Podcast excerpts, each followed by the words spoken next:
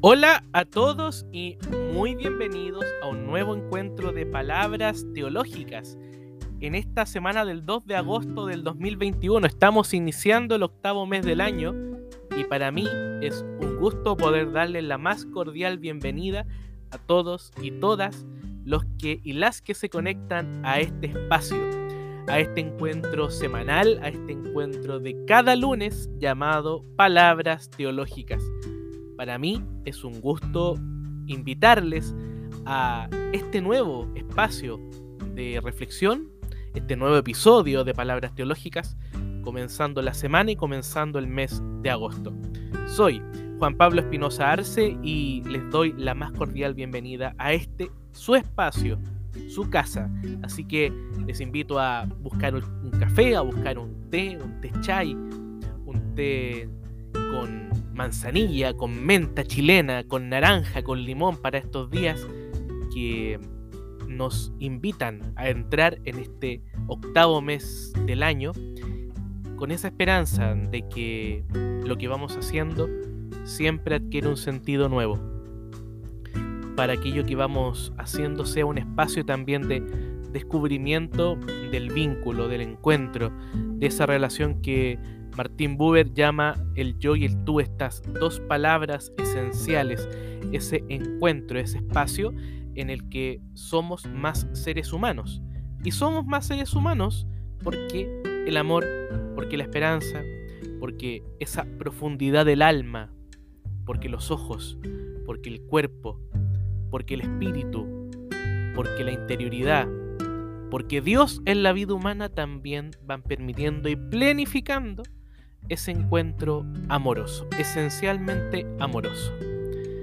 Y ese, queridos amigos y amigas de palabras teológicas, va a ser el tema que quisiera proponer en esta última sesión de este ciclo pequeño sobre Dios y el lenguaje de lo distinto. Hemos venido trabajando tres semanas en torno a el cómo hablar de Dios, qué significa pensar a Dios, de qué manera ir asumiendo este lenguaje nuevo, este lenguaje de la distancia, este lenguaje que decíamos tiene que evitar la consideración de que yo puedo atrapar a Dios, capturarlo en un solo concepto, en una sola palabra, en una sola imagen, que tengo que dejar un espacio más polifónico, un espacio amplio, donde se vayan encontrando y desplegando distintas formas de entender este misterio esta trascendencia, el aspecto de lo sagrado. Esos elementos que han estado en la base de esta propuesta, de este pequeño ciclo de tres capítulos que hoy día finalizamos, es hacia donde vamos a caminar en este episodio de el primer lunes de agosto. Así que todos y cada uno de ustedes, bienvenidos y bienvenidas a Palabras Teológicas. Palabras teológicas que como siempre les invito, pueden escuchar en Spotify buscando palabras teológicas. Y también pueden escuchar este podcast, los distintos episodios del podcast, visitando mi cuenta de Instagram, arroba teología en redes. Todos y cada uno de ustedes más que bienvenidos a visitar estas redes sociales donde voy compartiendo teología, filosofía, espiritualidad, algunas perspectivas que nos permiten un camino mejor, un camino más llevadero entre todos. Porque palabras teológicas, queridos amigos y amigas, como siempre les digo, no es solo obra de esta voz, de esta persona que coloca estas intuiciones al servicio de un relato, sino que también son ustedes que lo escuchan, que me dejan sus comentarios, que me dicen, gracias Juan Pablo por este espacio, ha sido un verdadero descubrimiento de invierno, como alguien me comentó hace unos días, y son esos pequeños signos de Dios en la vida de cada uno de nosotros y en mi vida como relato particular, son los que nos permiten, los, los que me permiten continuar caminando y proponiendo nuevas perspectivas en palabras teológicas. Así que, hechos los avisos comerciales, los avisos administrativos, comenzamos este episodio de palabras teológicas. Les cuento, queridos amigos, que sobre mi mesa de trabajo hay libros. Ustedes saben que siempre voy compartiendo al comienzo de cada uno de los episodios algún título, alguna autora, algún autor que nos pueden ayudar. Pero antes de comentar un par de libros que están sobre mi escritorio en esta semana, les cuento con, con mucha alegría que mm, llegó a mi casa después de un largo viaje saliendo desde España hasta el sur del mundo, hasta Chile, hasta mi país, hasta mi casa, un libro en el cual tuve la posibilidad de escribir dos capítulos.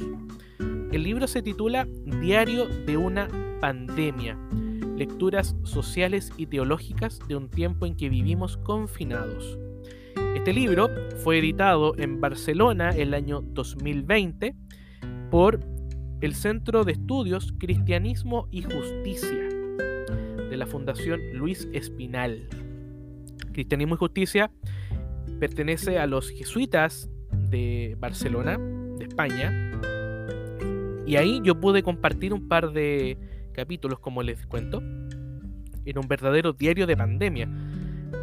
Dice la contraportada, la nueva normalidad, entre comillas, con sus mascarillas y distancia física, nos suena a distopía. Pero si tenemos la capacidad de hacernos las preguntas correctas y hacer un análisis de la realidad profunda que transgreda los límites del papel y el pensamiento, estaremos estableciendo los fundamentos no de una vieja normalidad, sino de una existencia más habitable y justa para el mundo.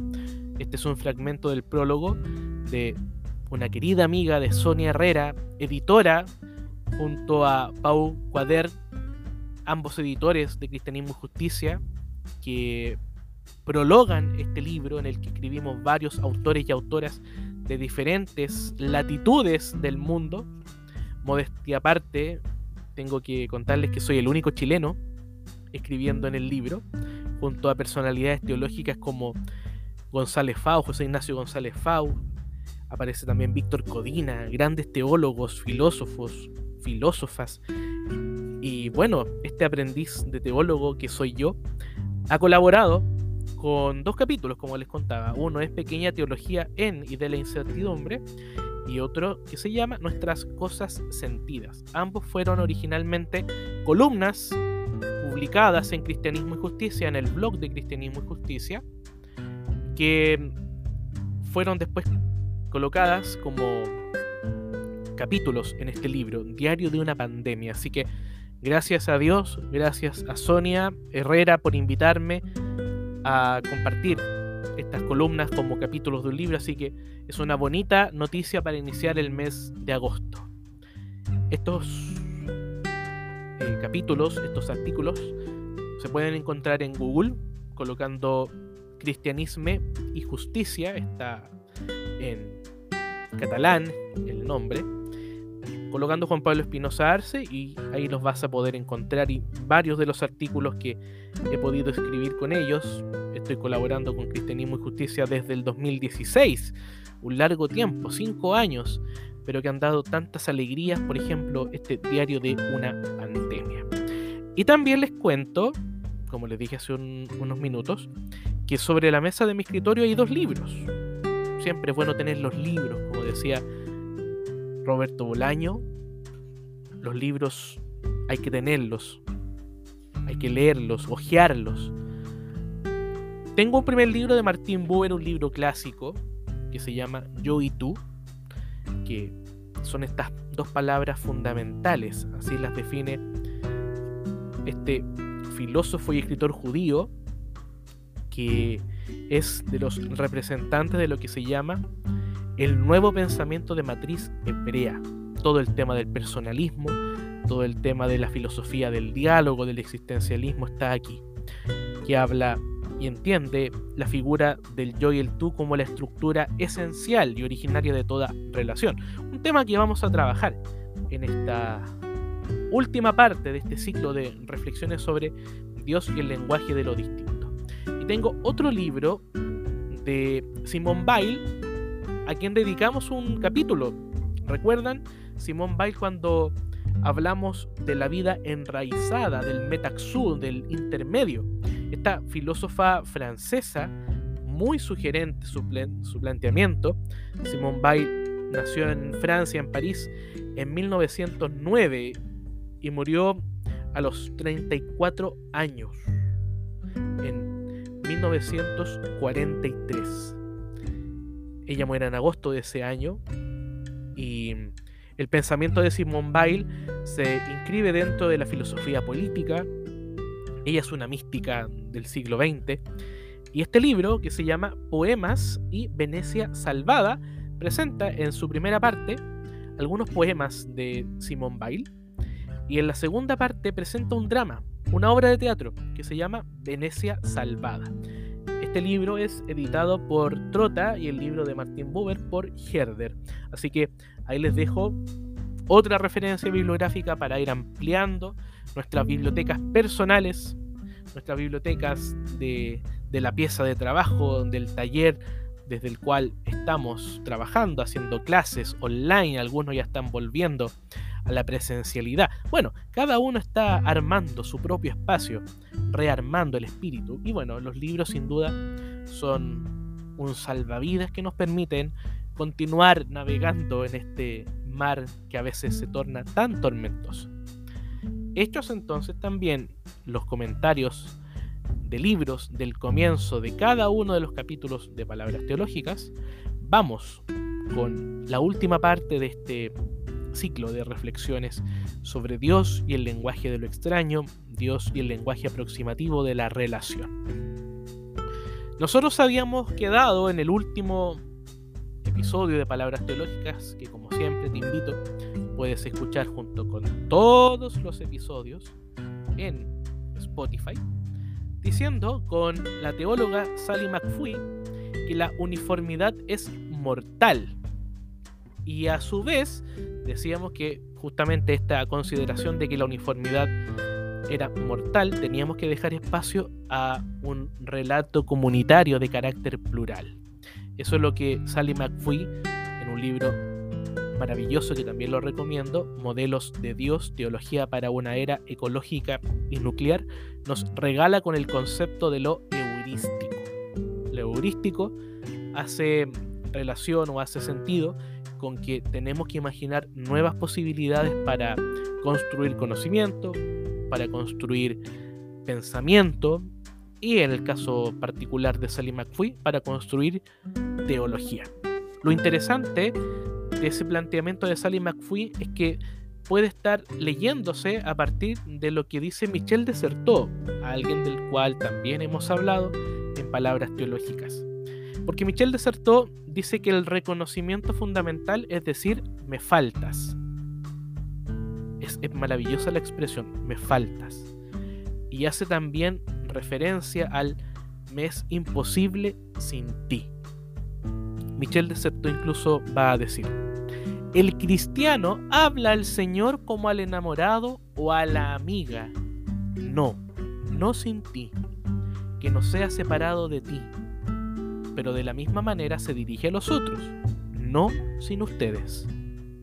Me encanta a mí esta doble vinculación, digamos, amorosa del deseo, del eros, que Michel Desertó ofrece Señor, que no sea separado de ti como el alma de Cristo, que jamás me separe de ti, que jamás me aleje de ti. Pero también yo le digo a la comunidad humana, al tú, Martín Buber, no sin ustedes, no sin ti, Señor, no sin ustedes, hermanos de género humano, diríamos. Incluso podríamos ampliar una cosa más. No sin ustedes, hermanos no humanos, árboles, plantas, animales, organismos que cohabitan con nosotros el espacio, el espacio de creación. Tenemos que aprender entonces a reconocer que las alianzas amorosas tienen que ver con este no sin ti, no sin ustedes. Y eso tiene que ver con esta forma de hablar de Dios.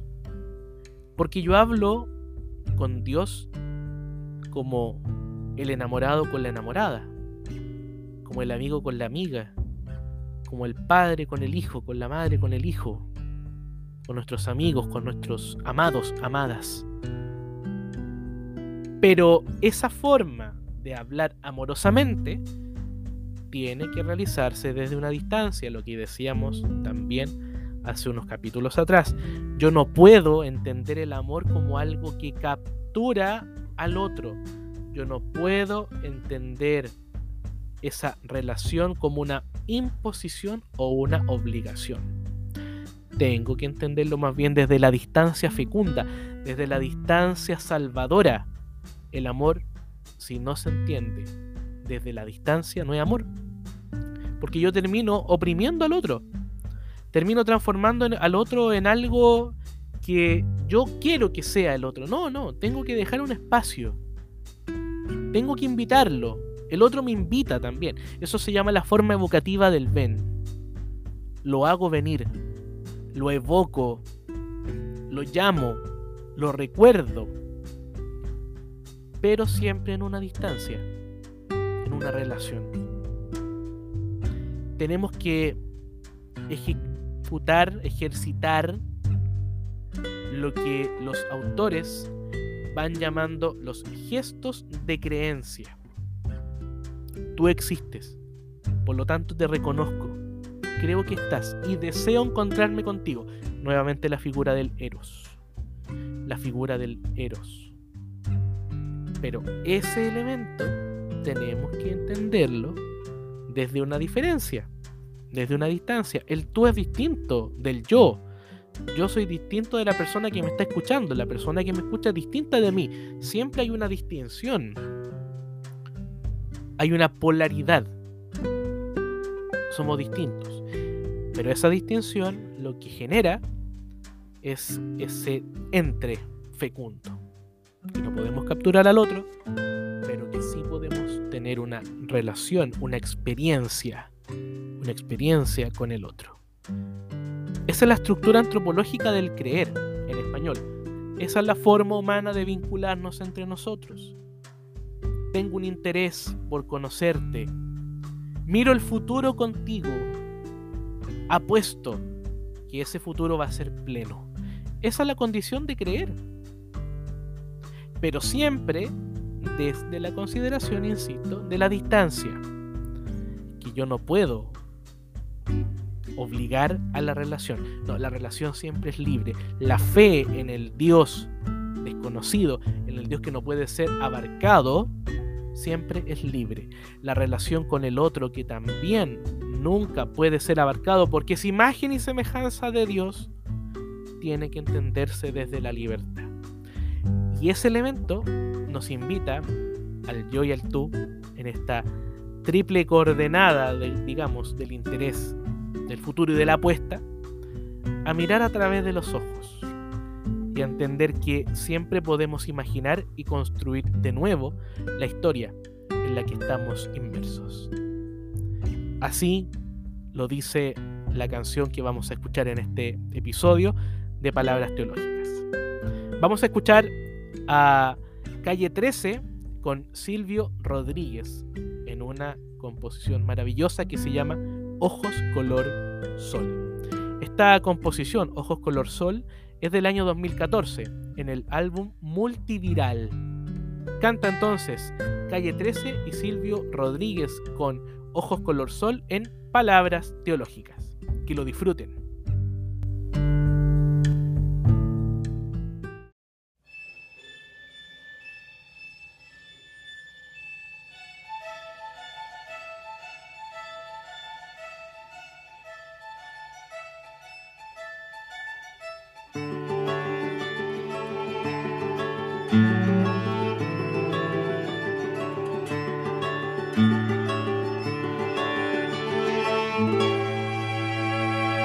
Hoy el sol se escondió y no quiso salir, te vio despertar y le dio miedo de morir.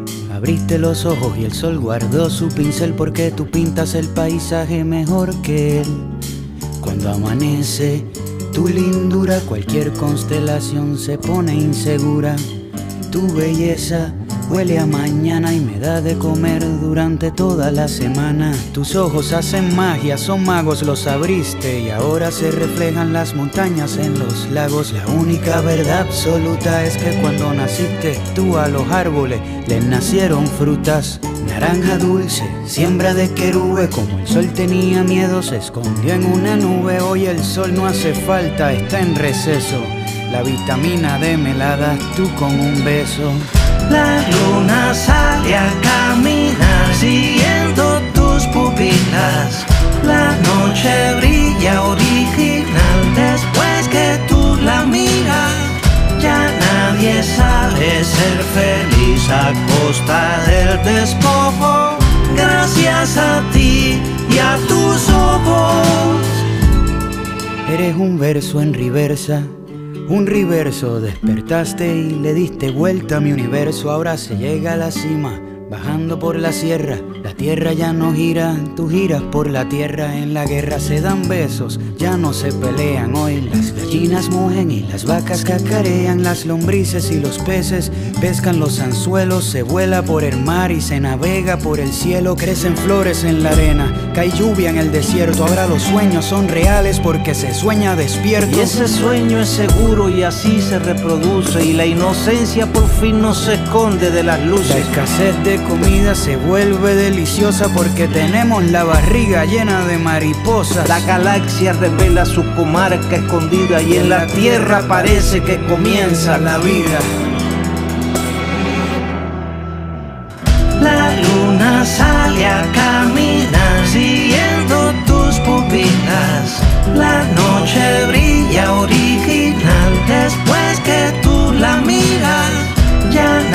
nadie sabe ser feliz a costa del despojo. Gracias a ti y a tus ojos. En la academia militar enseñan medicina y los banqueros ahora harán viviendas y comidas. Ya nadie sabe ser feliz a costa del despojo. Gracias a ti y a tus ojos.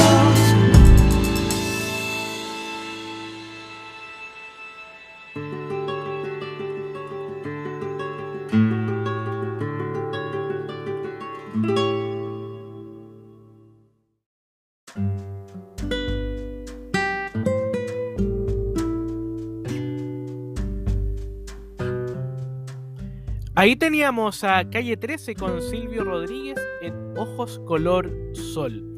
Esta composición del año 2014 que muestra esa relación, ese elemento fundamental entre los seres humanos.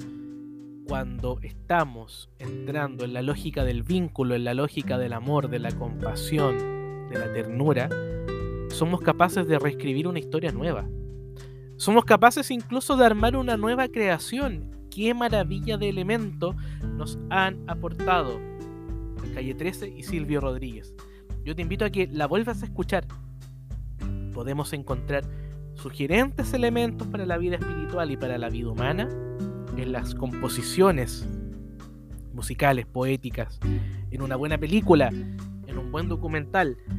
Tenemos que aprender a reconocer el modo de aprendizaje, ese sentimiento tan maravilloso que tenemos cuando nos encontramos entre nosotros. Encuentro que como hemos indicado a lo largo de este episodio de Palabras Teológicas, tiene que ver con la distancia, con el modo de acercarnos en la distancia con el otro. No podemos capturarlo, tenemos que dejar un espacio abierto y desde ese espacio abierto ir comprendiendo que la historia se va creando, se va escribiendo y podemos entender esta triple coordenada que decíamos anteriormente.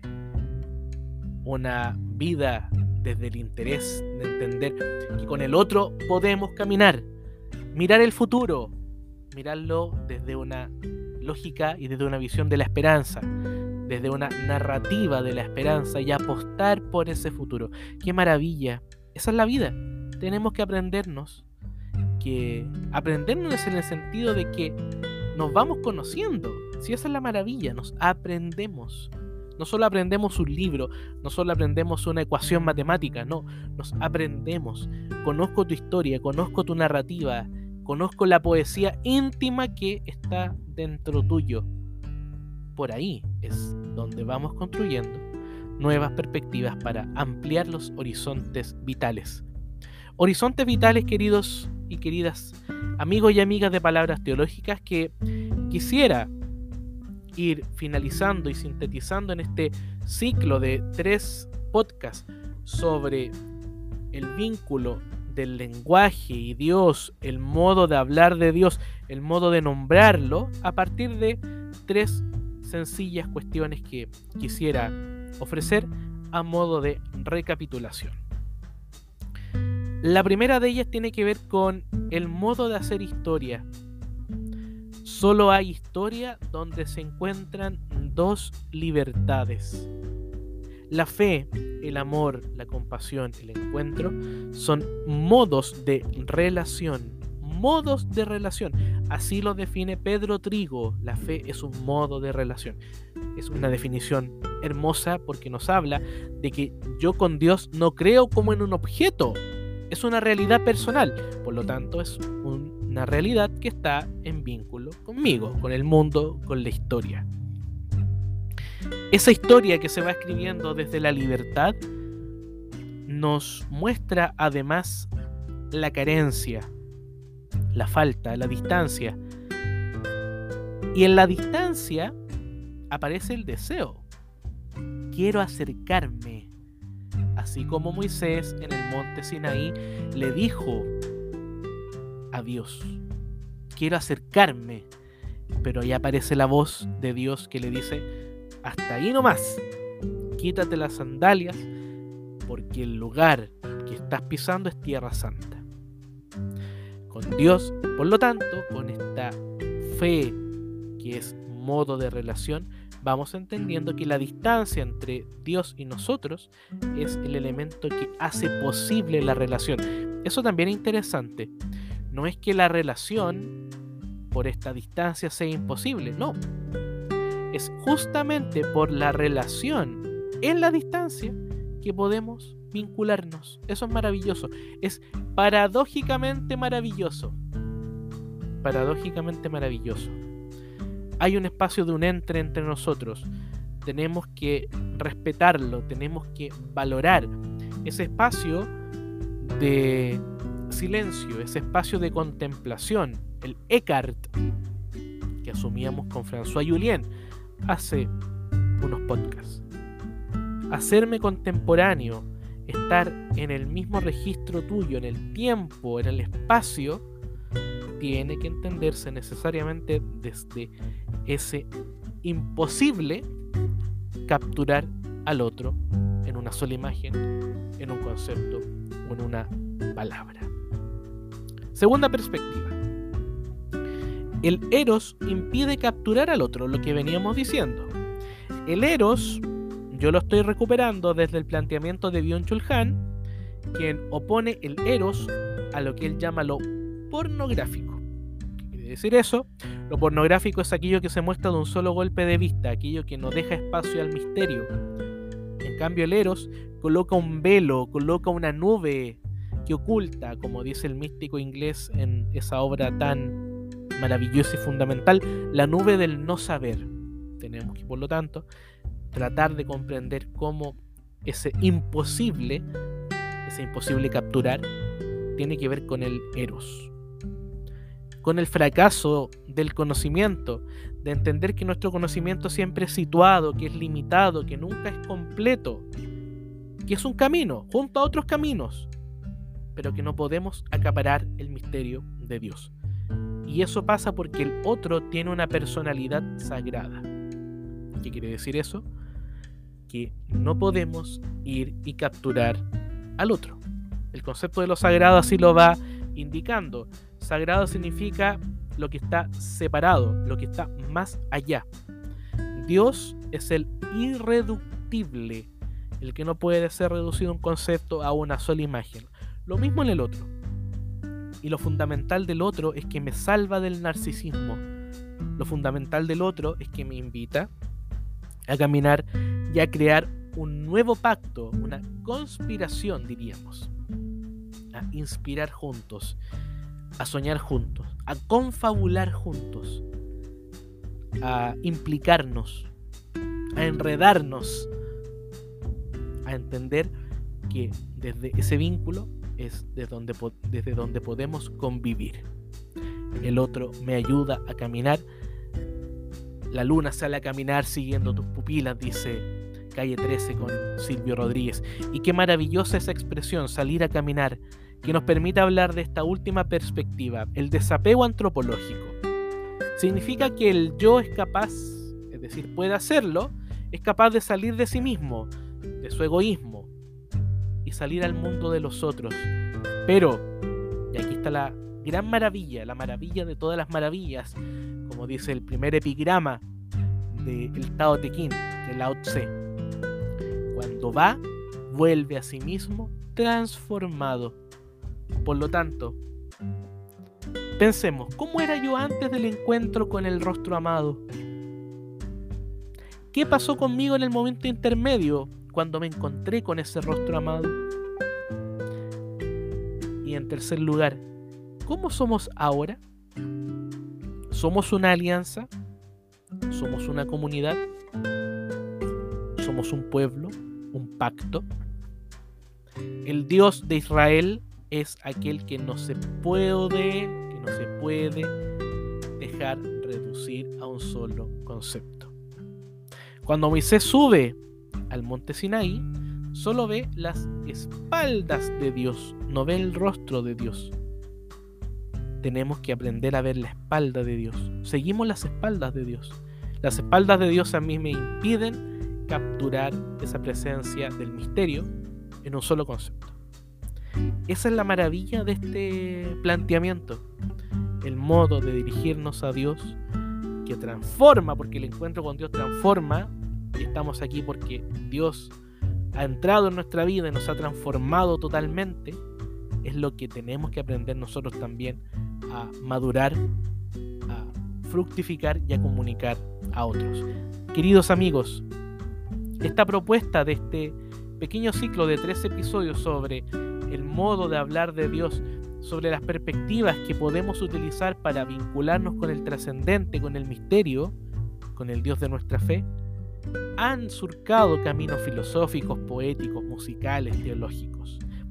Así se va aprendiendo, así se va conociendo, o más bien tratando de conocer el misterio de Dios. Y para mí es un gusto poder haber compartido con ustedes estas perspectivas. Palabras teológicas no es solo, como dije al inicio, propiedad de esta voz, de este rostro, de esta persona, de Juan Pablo. No, es una comunidad la que va caminando junta, dejándose transformar por Dios, no por el que habla, no. Dios es el que hace la obra, Dios nos transforma. Y desde esa perspectiva podemos ir comprendiendo que el modo de acercarnos a Dios tiene que ser desde esta distancia fecunda, desde este espacio llamado entre, que nos convoca a escribir una nueva historia.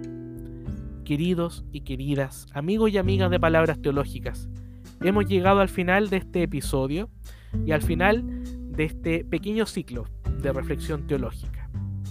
La próxima semana nos encontraremos con nuevas perspectivas, con nueva música, con nuevas intuiciones, con más poesía, con más filosofía, con la fe y con la vida a todos y cada uno de ustedes una gran semana y un bendecido mes de agosto.